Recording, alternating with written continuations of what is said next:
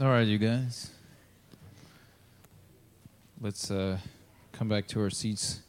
We're going to be going through Mark 9 today. Mark 9. I want to pray really quick. So, Father, we just pray that you would bless this study of your word, that you would speak to us through your word. I believe that you have, um, in your eternal word, you have something specific for us for this day. And I pray that we would hear it, and that we would be open to hearing it, and that we would act on it. Lord, I pray that you'd speak to our hearts and change our lives in your precious name. Amen. Amen. Thanks for coming, guys. We're in the middle of studying the book of Mark.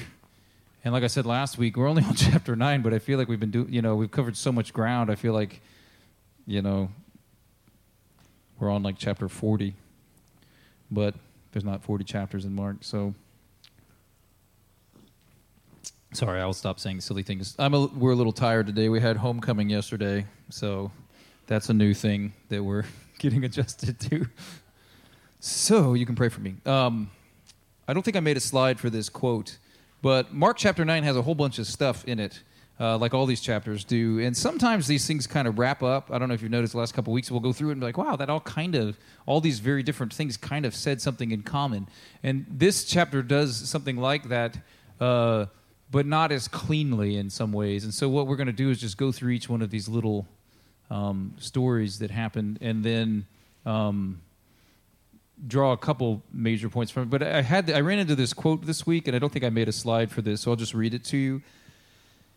And it's a from a missionary named Lesslie Newbigin, who I quote sometimes. This guy uh, I like a lot. If you go, what kind of things do you think like?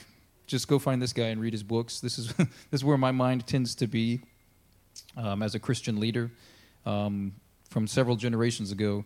But he says this: It is less important to ask a Christian what he or she believes about the Bible than it is to inquire what he or she does with it. I'm going to read that again since I don't have a slide. It's less important to ask a Christian what he or she believes about the Bible than it is to inquire what he or she does with it.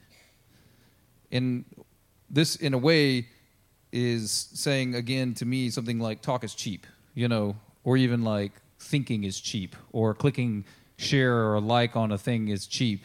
But what do you actually do with this? How do you actually put, you know, act, what, what, how did this actually matter in your life at all? You know, this is what I talked last week about word made flesh and stuff like that. That we need to be people where there's there's no gap between those two things you know? Like we don't make all these claims about god and don't live out any of them. Like we should be living them out so much that everybody's like oh yeah i can see that or i totally under yes that's exactly what i would have said as well this kind of thing. And uh, that doesn't mean everybody will like us all the time or like everything we say or do but it at least means there's consistency and you know honor and all that kind of thing. And that, that this fits into this because the main thing that i see recurring in some of these stories today is this idea of greatness. You know, in this story, we're going to see that Jesus, that God is establishing that Jesus is the greatest. This is the thing. But then he also talks to us about being great, and that being great is a good thing, and wanting to be great is a good thing. But you got to define great by God's definition and not by ours. And That tends to be where we go wrong. Um, so let's just get right into it. Uh, the very first verse ties into uh, some of what they were talking about last week, but then it also gives a hint about what comes up. So he says, And then he said to them, Truly I tell you, some who are standing here will not taste death before they see the kingdom of God has come with power. And, was, and when Jesus talks in other places about like the kingdom of God is in your midst, something's about to happen where just last week, the whole beginning part of the book, they're trying to figure out who this Jesus guy is. Kind of like how a lot of us had to. Like, is this is he really who he says he is, or was it? You know, and, and these guys they were Jewish believe they, they were Jewish people. They lived in a Jewish culture. They had a Jewish expectation of the Messiah to come, and they had a lot of things that they expected that person to do. And Jesus was doing some of those things, but some of them he was doing in ways that were different than people thought or that they expected. So it was confusing. They weren't 100 percent sure. And then last week, Peter's like, "I know who you are," and Jesus responds, at least you know, it's like this has been revealed to him by the Holy Spirit and all this kind of thing, and. Uh, it's a big deal. That was like what I said last week was the big reveal. But now it's going to be revealed in a different way. And if you have a Bible, it might say something the transfiguration above this next section, starting in verse 2. And in a way, you'll start to see this kind of is a summary of our whole year. We've been We journeyed through the whole book of Exodus earlier this year, and this summer we studied Elijah and Elisha.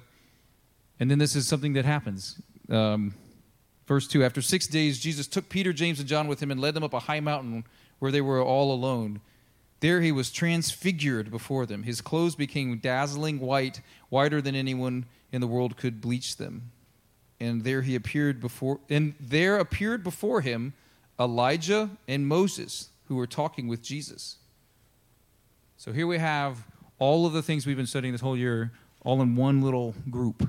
Jesus, Elijah, and Moses sitting there talking together. Transfigured, meaning like it's like saying he's changed. He's like now glowing and stuff. So if you were there, you'd be like, "What? What just happened? You know, this is not a normal day, right?" And then you're seeing two people who are like super heroes to your, you know, the people, you know, your group, standing there talking to Jesus, and you're like, so it's overwhelming. And then Peter responds. Peter said to Jesus, Rabbi, it is good for us to be here. Let us put up three shelters one for you, one for Moses, one for Elijah. And then it says this I like this parenthetically because he did not know what to say. They were so frightened. So he's like, I'll just say something. I got this is the best I got, but it's not that great. But, you know, which we could stick on that for a while, but it doesn't matter. You know, we always like to put God in a box of some sort, but we'll move on. Then a cloud appeared and covered them. And a voice from the cloud and a voice came from the cloud. Remember, Moses saw God in, in, in, this sort of way. And then Elijah saw God in this sort of way. And then here he is again. But what does he say? This is my son whom I love. He's talking about Jesus there. Listen to him. That's it. Listen to him. And suddenly, when they looked around, they no longer saw anyone with them except Jesus. As they were coming down from the mountain, Jesus gave them orders not to tell anyone what they had seen until the Son of Man had risen from the dead. They kept the matter to themselves, discuss, di- discussing what risen from the dead meant. and they asked him, Why do the teachers of the law say that Elijah must come first? And Jesus re- replied, To be sure, Elijah does come first, and he restores all things. Why then is it written that the Son of Man must suffer much and be rejected? So he started to explain to them a little bit about what that rise from the dead means, which he'd already spoken to them plainly about last week, if you remember. And then verse 13, he says, But I tell you, Elijah has come, and they have done to him everything they wished, just as it was written about him. And he's talking about John the Baptist, is explicit in other Gospels. But when he says they've done to him everything they wished, is what Bree talked about, where um, he was killed. And so th- this first piece of this whole puzzle today is that God is establishing, God himself, God, cloud God is saying Jesus is the greatest. Like, even among the greats of the greats, this is, he's the greatest. You know, you got Moses, you got Elijah. This is like, in a way, a picture of the the law, the prophets, all of this. He, the, Jesus is the greatest, and he's making that an ex- exclamation point, and um, that's what he wants. That's what he wants everybody to see. And the, the thing that always sticks to me is that his instruction is this is it, guys. He is who he says he is. Jesus is God. Jesus is the Messiah. This is the one you've been waiting on. And then he gives them this instruction listen to him. And in my Bible, there's an exclamation point there. So this is going to be kind of our go to. Listen to him. And the question, are you listening to him? And uh, we're going to see how that plays into the rest of these pieces because they get, they, get, they get interesting. So they come down, right? So they were up on a mountain. God does this amazing thing. A cloud appears. There's been light. So you would be different had you gone through this experience. You'd be like, whoa, you know.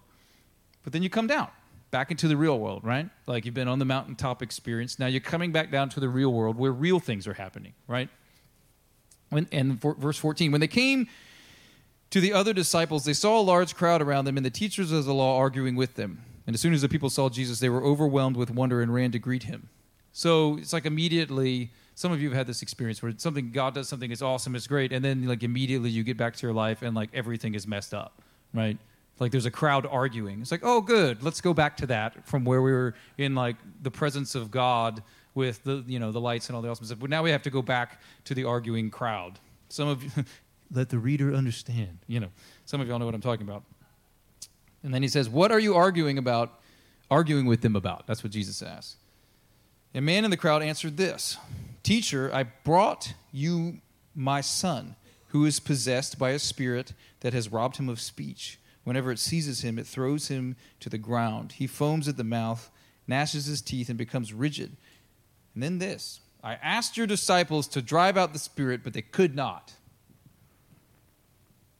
Then Jesus replies this way You unbelieving generation, how long shall I stay with you? How long shall I put up with you? Bring the boy to me.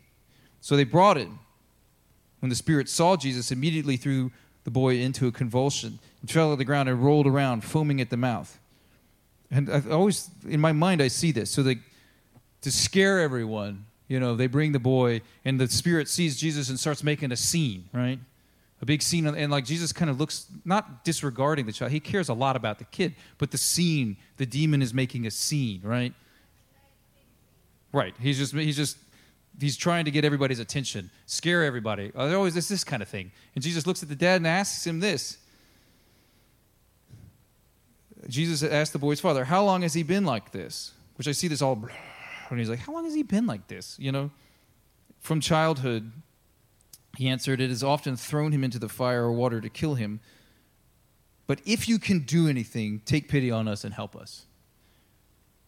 And I really love the honesty here. Remember, we talk about like talk is cheap. This guy's being f- for real. You know, I brought my I, like I was I had my, I really had my hopes up that you were who you said you were. I brought my son to your guys, and they failed. So I'm starting to have some, you know, are you just like everybody else that fails? There's a frankness to all this. Jesus, but Jesus is frank right back. He's like, if you can, Jesus said, or said Jesus, everything is possible for one who believes. Everything. Immediately, the boy's father explained this, which I, I love this too. I do believe. Help me overcome my unbelief. And this goes back again to that listen to him. Like, Jesus is saying very plainly, you know, everything is possible for the one who believes. And he's like, I believe, but I also sort of don't yet, you know? And we should take a lot of comfort from this because uh, I don't know about you, but I live here a lot, you know? And it's not always just a switch. I think always it's like, faith, no faith, faith, no faith, faith, no faith. You know, like this kind of thing. And I really think it's probably more like a dial where it's like, I mean, I, I see it, I believe it. Like he knows, he's like, I know you're not a normal guy, and I, I, I believe what other people are saying. But we've been through a lot, and I don't know if I can go through it again. You know. And so there's a way to voice all of those things at the same time and be like, I'm halfway there. Can you help me with the rest? And the comforting part of this is that Jesus doesn't go, get out of here, you loser. He's like, yes, I will. You know, immediately the boy's father uh, exclaimed, I do believe, help me overcome my unbelief. There's the honesty in all of that. When Jesus saw the crowd was running to the scene, he rebuked the impure spirit. You deaf and mute spirit, he said, I command you to come out of him and never enter him again. The spirit shrieked and convulsed him violently, and he came out. The boy looked so much like a corpse that many said, He's dead. But Jesus took him by the hand and lifted him to his feet, and he stood up. And after this, after Jesus had gone indoors, his, his disciples asked him privately, Why couldn't we drive it out? Which is a very valid question. When you start dealing with spiritual things, spiritual things happen, and you have to. Like, this is a very practical question in my mind. You know, why didn't this happen? And Jesus replied, This kind can come out, but only by prayer. Some translations say prayer and fasting, and that slide says the word prayer by itself. Oh gosh! But the uh, um, he replied, "This kind can come out, but only by prayer and fasting." And this is another good thing to kind of keep in mind that, like the other thing, approaching all this stuff like it's a switch, like faith, no faith, faith, no faith, cast out. It's like there's there is kind of a uh, learning to this, and it's not hundred percent clear exactly what this means. The prayer and fasting, like does it mean specifically praying and fasting for this thing? Probably. Does it mean that you, as a person doing it, need to be prayed up? They would say, or fasted, like you know, like it, maybe, probably both. I don't. I mean, it's not totally clear, but the idea that that that there's a relationship and an involvement that we have with these things. It's not just a Jesus isn't like a magic wand. You see, to some extent, our involvement in it has an effect on all of this, including our lack of faith and including our uh, you know unbelief, as this guy did. You know, but having faith in the name. This is the thing we're going to come back to in a second because this demon possession thing keeps coming up, including in this chapter. But Jesus now, he's been established by God very clearly as the Messiah. Listen to him. And they come down, and there's a demon that nobody else can get out, even in Jesus' name. And he's like, Come out of this. So, again, another establishment of who's the greatest? Jesus is the greatest. All right? So we're there. And Jesus is trying to explain to everybody, okay, as the Messiah, as the greatest guy, I got to tell you some things that are going to happen. And he goes into this. Verse 30 They left that place and passed through Galilee. Jesus did not want anyone to know they were there because it's crazy. These crowds keep coming, you know, because he was teaching his disciples and he said to them, the Son of Man, who's referring to himself, is going to be delivered into the hands of men. They will kill him, and after three days he will rise. Now, we all know this, but you have to put yourself into like hearing this for the first time. That didn't that doesn't sound like the kind of things that they were expecting to hear. You know, they're like, "I thought we were. Aren't you healing people? Aren't you bringing people back? Like, what? I don't why are you, you know, it's, it's, it's jarring, some of this stuff. If you remember, Peter rebuked him last week when he said the same sort of thing. But Jesus is being very clear. Again, clear. Listen to him. Listen to him. The Son of Man is going to be delivered into the hands of men. They will kill him, and after three days he will rise. But they did not understand what he meant and were afraid to ask him about it. They came to Capernaum, and when he was in the house, he, he asked them, What are you arguing about on the road? So he tells them this very frank thing about himself, the greatest one. Here's what's going to have to happen. He's going to suffer and he's going to die. Meaning him. He's like, I'm going to suffer and die. And they're like, I don't get that, but I'm too scared to ask you. And then they go from there to another place, and on the way, they're arguing about something. Jesus hears them. So he asks them when he knows, what, you, what were you arguing about on the road? But they kept quiet because on the way they had argued about who was the greatest. So there we have this again. So Jesus is like, he's been established. He's the greatest, you know. But then these guys are arguing, who's the greatest? And it's like, you know, which one of us is the greatest? You know, like, can I be like his vice greatest guy or assistant to the regional greatness guy? You know, and uh, this kind of thing. So they're embarrassed. They get called out by Jesus that they've been arguing who's the greatest. But he knows that they need to know this thing. So. So, sitting down, Jesus called the twelve and said, Anyone who wants to be the first must be very last and the servant of all. Remember, listen to him? He's like, listen to him. Like, if you want to be the greatest, that's a good thing. Here's how to do it you have to be the very last and the servant of all.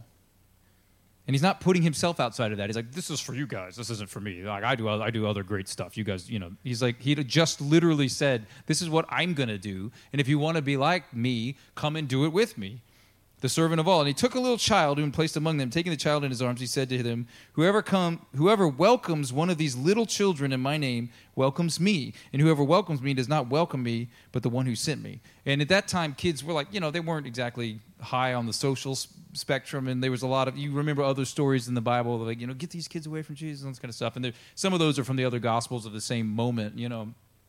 And like in Matthew, you see, he called a little child to him and he placed a child among them. And he said, Truly I tell you, unless you change and become like little children, you will never enter the kingdom of heaven. Therefore, whoever takes the lowly position of this child is the greatest in the kingdom of heaven. And whoever welcomes one such whoever welcomes one such child in my name welcomes me. And so he's making a countercultural point that if you want to be the greatest, be a servant of everyone.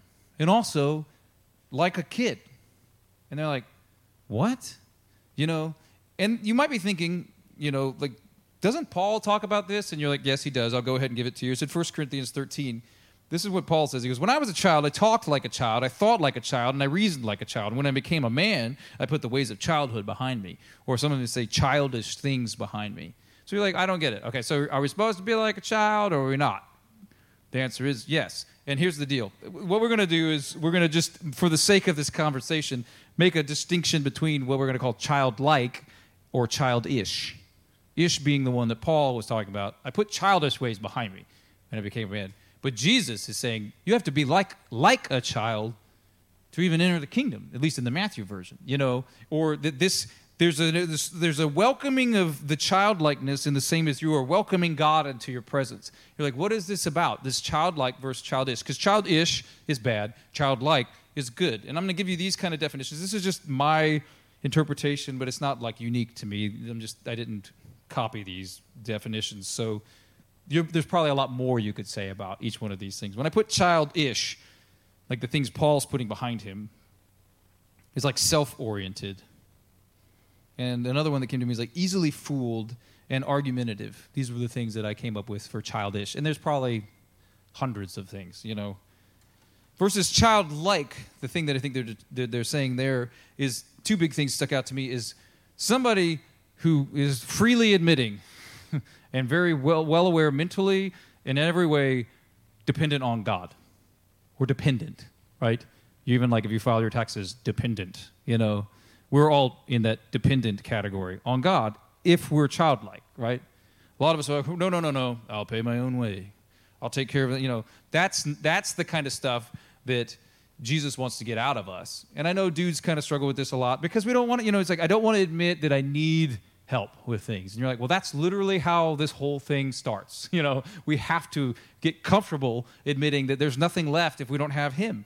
That's it. And it's okay. It's actually the beginning of entering the kingdom or like welcoming God in your presence is to know that, that everything we have, everything we are, all of the good is fully dependent on him. And it's okay because it's true for everybody. Like there's no like anybody that's playing some other version of that is just lying and that's fine. They can do that, but I don't have to listen to them, you know. But there's another side to this too of childlikeness is really good. And I think that is you see it somewhat in the, the story of the dad and the kid, just the demon possessed kid, is that there's a wonder to childhood. You know, like when you say to an adult, everything's possible for one who believes, they're like, okay, sure, but like, really? Did he really say everything? I mean, uh, like, surely there's a lot of things that aren't, right? Like, I got a list. I mean, it's not this, is it, or that. I mean, what about the situation in my life? This seems kind of impossible to get fixed. So he's not talking about that, right? Or he just means like I'll feel better about the bad things in my life, right? Like that's what he's meaning. Like not everything, right? And then you do that for years or whatever, and the kid just goes, "Oh, cool." That's good. That's a childlike goodness, you know.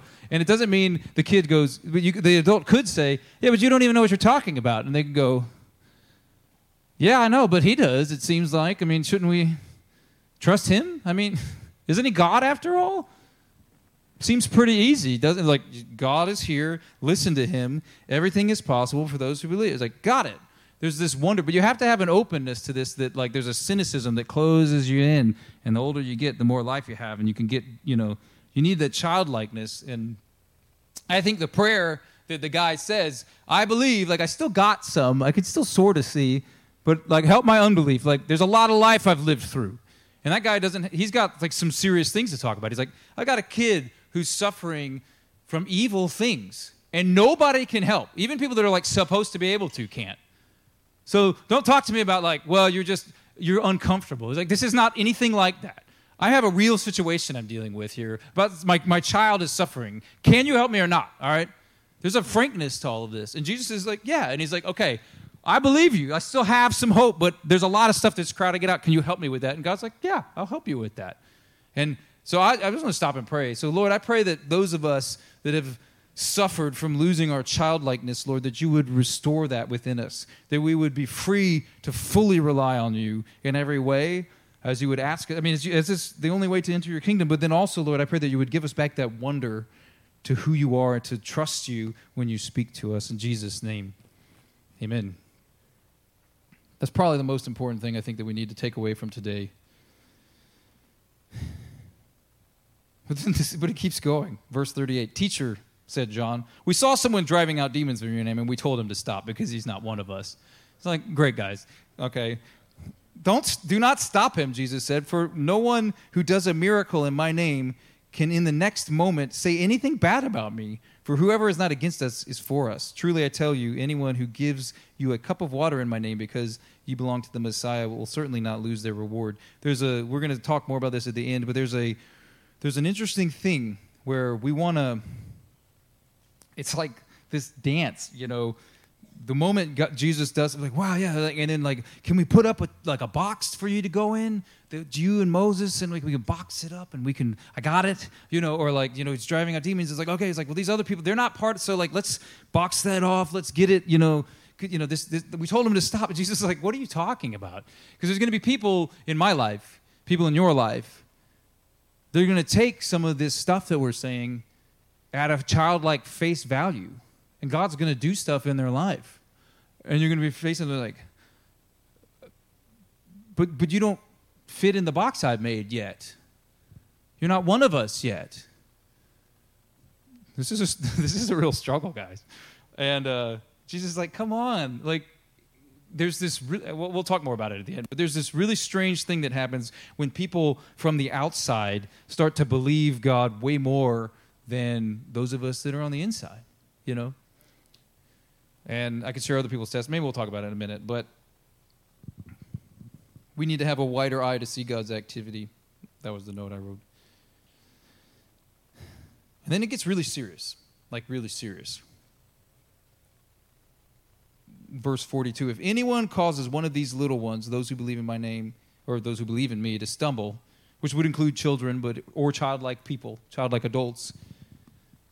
If anyone causes one of these little ones to stumble, it would be better for them for a large millstone were hung around their neck and they were thrown into the sea. You're like, wait, what? But don't like it keeps going. And if your hand causes you to stumble, cut it off. For it's better for you to enter enter life maimed than with two hands go into hell, where fire never goes out. And if your foot causes you to stumble, cut it off. For it is better for you to enter life crippled than to have two feet and be thrown into hell. And if your eye causes you to stumble, pluck it out. For it is better for you to enter the kingdom of God with one eye than have two eyes and be thrown into hell, where the worms that eat, do, eat them do not die and the fire is not quenched. Whoa. What he's talking about here is the seriousness of sin in our lives and the need to repent. For clarification, he's using what you call like hyperbolic language to describe the seriousness of sin. Like in other places, if you like marry this with other parts of the Bible, uh, Jesus obviously does not want us to cut our hands off or feet or our eyes or anything. That would be bad. And so don't do that. He's trying to make the point that that on the scale of badness and wrongness, sin is so much worse than these things that it would actually make sense logically for you to act that way. But we just, what's the big deal? He's like, it's a really big deal. and the thing that uh, just stuck out to me when I was thinking about this, when he's like talking about like, cut your hand off if it's causing you to sin. It'd be better. It'd be better to live without that hand than it would be to enter hell with it. You're like, oh my goodness. You know, how much more like your phone? You know? Like we're like, oh, I'm not I mean we shouldn't cut my hand off, but it's like, yeah, but like we're on our phones all the time with all this stuff or whatever it is, you know, and it doesn't mean phones are all evil. I have one, but I am saying they they I don't know, I have one somewhere, but they lead to uh, I was going to hold it up, but it's I don't know where it is. But good reading. No, I was kidding. But the uh, a little more clarification here. The word that might be in your Bible is Gehenna. Thrown into Gehenna has been translated as hell in this Bible. We're using NIV. And uh, that was actually a place. It was like a garbage dump outside of Jerusalem, and like the fires never went. And there's a lot of things people draw from this. And we could talk about hell for a long time. And the problem is, most of our conceptions of hell are kind of messed up by culture. Like, uh, I have one example of a hell example. Is there an example? There's a slide of a photo, right? There we go. So a lot of our con- just leave that up for a second. The um, a lot of our conceptions of what hell is have been so distorted by culture that it's really hard to uh, get a clear picture on it. I think C.S. Lewis is famous saying the, hard, the most difficult thing to, about describing hell is it's so close to nothing. There's not much to talk about or something like that, which I like as an illustration. And maybe one day we'll talk at length about it, but I don't think it really matters for the point that Jesus is making here what you think about hell because the, the two things that really stick out are this that hell is real and hell is very bad and no matter what conception of what you would like the word hell and you put dash and you put whatever comes after that based on your understanding of the bible whatever you put there the badness of that i think is probably more difficult than our minds can conceive so like when the Bible talks about the good things beyond what even the mind or the heart is like even known and I think hell's probably the same way but the other way around. Like it's darker and deeper than anything you can conceive of.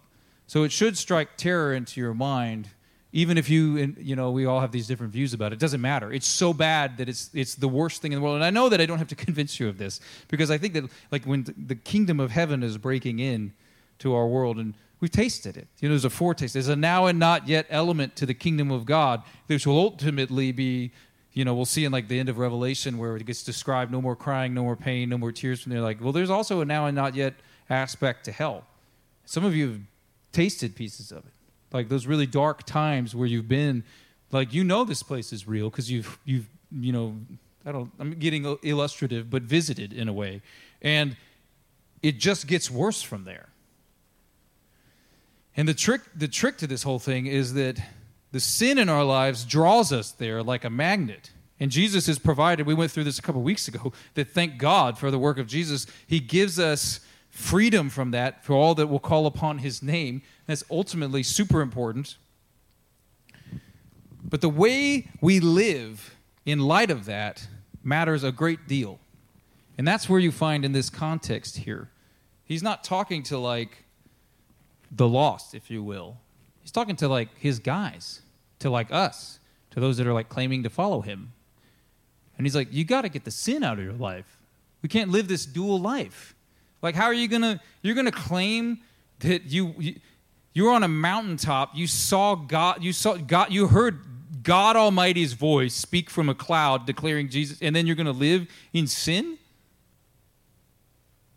And this is, I guess, common a lot. I mean, we just try to like you know we, we do whatever we want. We think nobody will see, nobody will know. They know. God knows. And we talk about the battle in the spirit. It, they know. This is you don't get away with anything there's, it's all in a lie that you think you get away with things. You don't get away with anything. And that darkness that you feel closed in on your life, that's hell creeping in.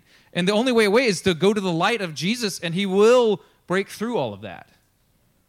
And it's important that I say, I can, I mean, I make light with the Homer Simpson and hell thing. This is real. And you have to hear that. Jesus is the save, He's the Savior. That's why we use that word Savior, because we're destined there. But we can repent, and He will forgive us. He's faithful and just to forgive. And you see this in verse 49. It says, Everyone will be salted with fire. And a lot of times, again, we didn't get in the depths of this, and it doesn't really matter, that fire is an imagery in the Bible is purifying. And there's even an element maybe of that to this, because he's bringing it in. And you see that in Isaiah, where Isaiah sees God, the prophet. He's like, Whoa, I see God. And then he's like, I I'm done because the sin in my life that I know all of a sudden, like when you get in the presence of God, you suddenly, it's like I've described it before. You're like, even if you're like, well, I've got, you know, my life's pretty good or whatever. You you walk into the presence of God, you're like, I really feel like my shoes are dirty. Like I really need, like you bringing in stuff. And Isaiah felt like that. He says, it's not good because now I'm in God's presence and I'm a person of unclean lips and I live, uh, live among a people of unclean lips. Like we're liars and we say bad things and we curse each other. And I'm that way too. And so I understand the Bible well enough that I'm going to die. And probably die, not just physically die, but maybe even spiritually die, which is what this stuff's about, which is way scarier. And so but God is merciful, and He has an angel take a coal from like the holy places the, where the coal is, and He touches it to His mouth, and He's like, "I made you clean." So that's like this, the fire that God offers us the cleansing. But then it says this, which I think is kind of where this all comes around to, and this is the closing, so whoever's going to play a song at the end, come on up. This, it says this in verse 50 Salt is good, but if it loses its saltiness, how can you make it salty again? And then he says this Have salt among yourselves and be at peace with each other. And I've been thinking about this for like the whole week. Have salt among yourselves and be at peace with each other. And I'm going to be clear that I don't have a full understanding of what this means. And I read a whole lot of people's interpretations, and they were all like, yeah, I guess. And so I'm going to invite you to kind of step into this yourself in your life because this is, I think, God describing uh, what are, you know, that you, you know the other verses they say, like, you know, you are the salt of the earth and all this kind of stuff. And then you see also like salt being part of certain covenants in Leviticus where, you know, they would do certain rituals and sacrifices, and then there was salt involved. Sometimes to represent purification, but sometimes to just represent spice or something like that. And he says to live at peace with each other. which also seems to say, gosh, this, just seems kind of. I thought we were talking about sin and God and all that. And he's like, live at peace with each other. And you're like, have salt among yourselves. So I, would. Tra- this is what I got right now. I would say something like this: Salt is good. Like, if we are the salt of the earth, if that's even a fair thing to say, like if God's called us to go in and provide seasoning and, and like these these roles in the world, it's good. But if we lose that, like what like the quote I said at the beginning about like it's not that important to ask somebody what they believe. It's like what do you do with that?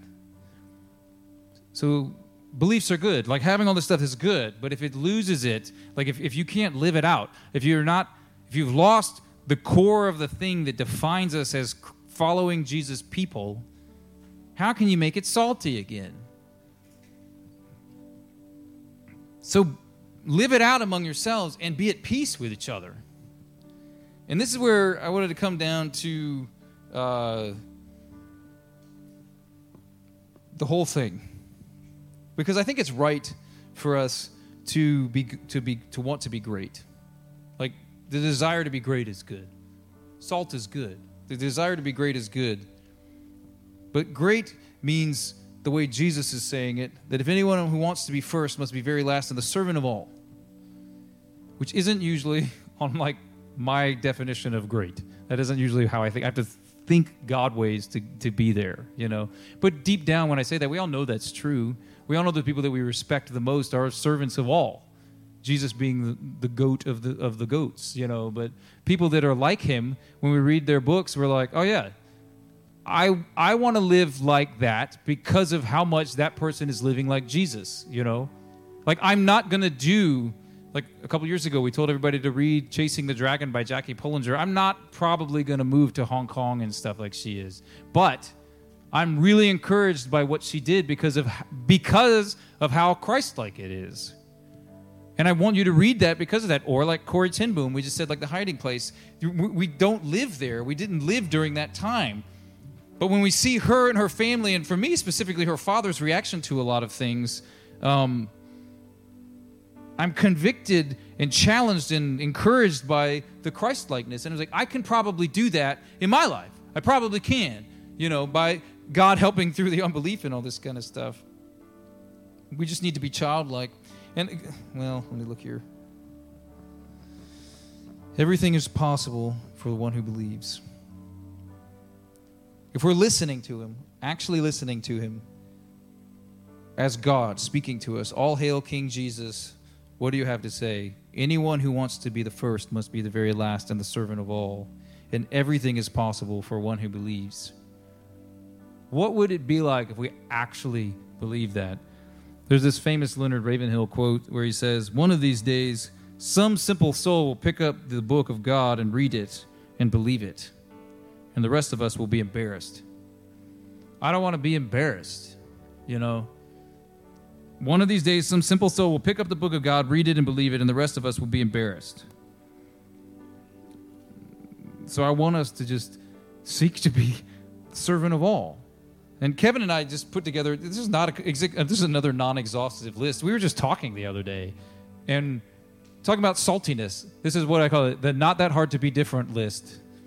Um, the first one is getting your heart. I put heart. I, I put parenthetically your heart off social media because I know some of us use it for work and all this kind of thing. But I will publicly confess this this week with all the Israel stuff was fine. I just I I still used Twitter myself, but I'm not anymore. I, I had to get away from it because it was just it wasn't.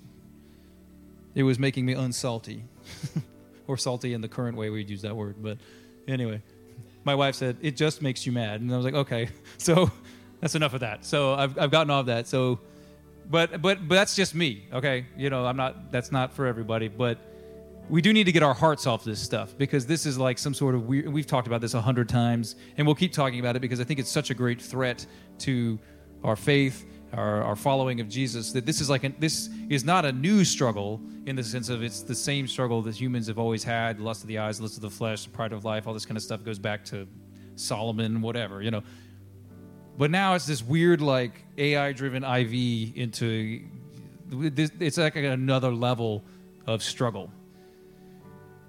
And so if your engagement on social media, when you go, when I engage with this, the way I am isn't, and you go like the fruit of the Spirit, you probably need to at least take a break. But no matter what, you need to get your heart off this thing. This is the, what that thing says is not who you are. It's a distortion of humanity, everything about it. You know, it can be used for cool things, as John and I talk about. You know, there are there are plus sides, but there's a lot of dangers, so you got to be careful. The second thing is this: pray, like praying at all, like actually praying.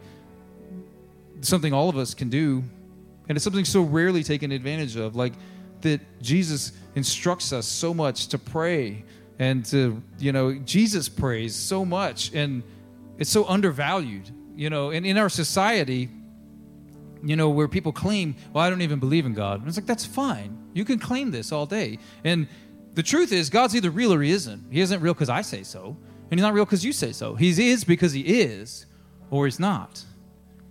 But if you, like me, or if we're like, well, I believe he is, and you're like, well, do you pray? Like, well, no, but I mean, sometimes I, you know, it's like I thought if, you, it's like if you believe it, like do it, you know. what was the, the, what is this other one? Oh, caring caring about and serving the lost. There's this idea of that self-oriented thing and being argumentative, as you say about like lose the salt losing its saltiness. Our job is to bring salt to those that don't have any, you know, and childish people are self-oriented, wanting everything for themselves, and argumentative. And strangely, one of the best solutions to all of that is to just get out of it, to care about other people. You know, and you see that even in the dad with the kid. You know, he's not there because he's like, I, you know, I want you to bless me. I need. He's not even. He's like, my kid is suffering here. You know, and that's why I like that being put beside this because he's caring about somebody else. And you all know that when you care about somebody else, things shift and that does bring out of us qualities that are similar to God. And the last thing is about being a non anxious presence. As things in our world get more topsy turvy, and they will. I mean, like, come on. They're going to get worse. Like, when you talk about how quickly things have changed on our culture's view of like sexuality and gender and stuff, I know that's bothersome. It's going to get worse okay? Like the way people think is going to become less and less moored to the truth. Because why wouldn't it? You know, people go, I don't believe in God or your God book or anything it says. Maybe we should take them like, uh, okay, that doesn't mean we change, you know, what God says about sexuality, what God says about gender. These things don't change, but me expecting you who say you don't believe any of this to act like you do, you see how it's like it's going to get further that way. You know, we do have the salt and we can give it to people. Maybe not everybody, maybe not you know a million people online or whatever, but you can give it to a handful of them. And we can do this and we will win, but a big way of having to do that is going to be by being this non-anxious presence. And go to the next slide. This is this is the book. I did tell everybody to read this. I did continue to recommend that everybody read this. He describes the Christian posture in this age as the world goes down that route. And they will. They absolutely will. Because when you disconnect from the truth, you remember on Mount Sinai, the, the Israelites, it's you know who you are because you know whose you are. And they're like, unplug that one. Well, who am I? It was like, it, there's no answer anymore. They have to find it somewhere. And they find it, they're going to find it all over the place. And this is actually something that should cause us to have sympathy and like sadness at the brokenness of this whole situation. They're lost and they don't know. And they're in darkness and they're doing things to themselves even to their bodies which are very destructive. And us turning at them and hating them it doesn't reflect the heart of jesus at all but the whole thing is the further you get from the light the further you get into the darkness the further you get into the hell that i was describing you feel more and more lost not less lost you feel more lost. You're like i'm freer right and it's more and more trapped. Freer, right? More and more trapped. And it's going to get worse for people. And it does get worse for people. We're seeing suicide rates of young people go like through the roof. And they don't all know why. A lot of it is because of the role social media is having right now. But we have answers to these things. And but do we believe it? Like it's easier for me to just stand over here and be really mad at how you're acting and wish you would act differently. And then it brings out of us, it brings out of me. I'm, I'm confessed to you. It brings out of me anger, things like that. We all get mad at different people, but we're all, I'm sure I'm, I'm very justified in my anger. You know, I don't know about you guys, but I, on the other hand, my anger is accurate.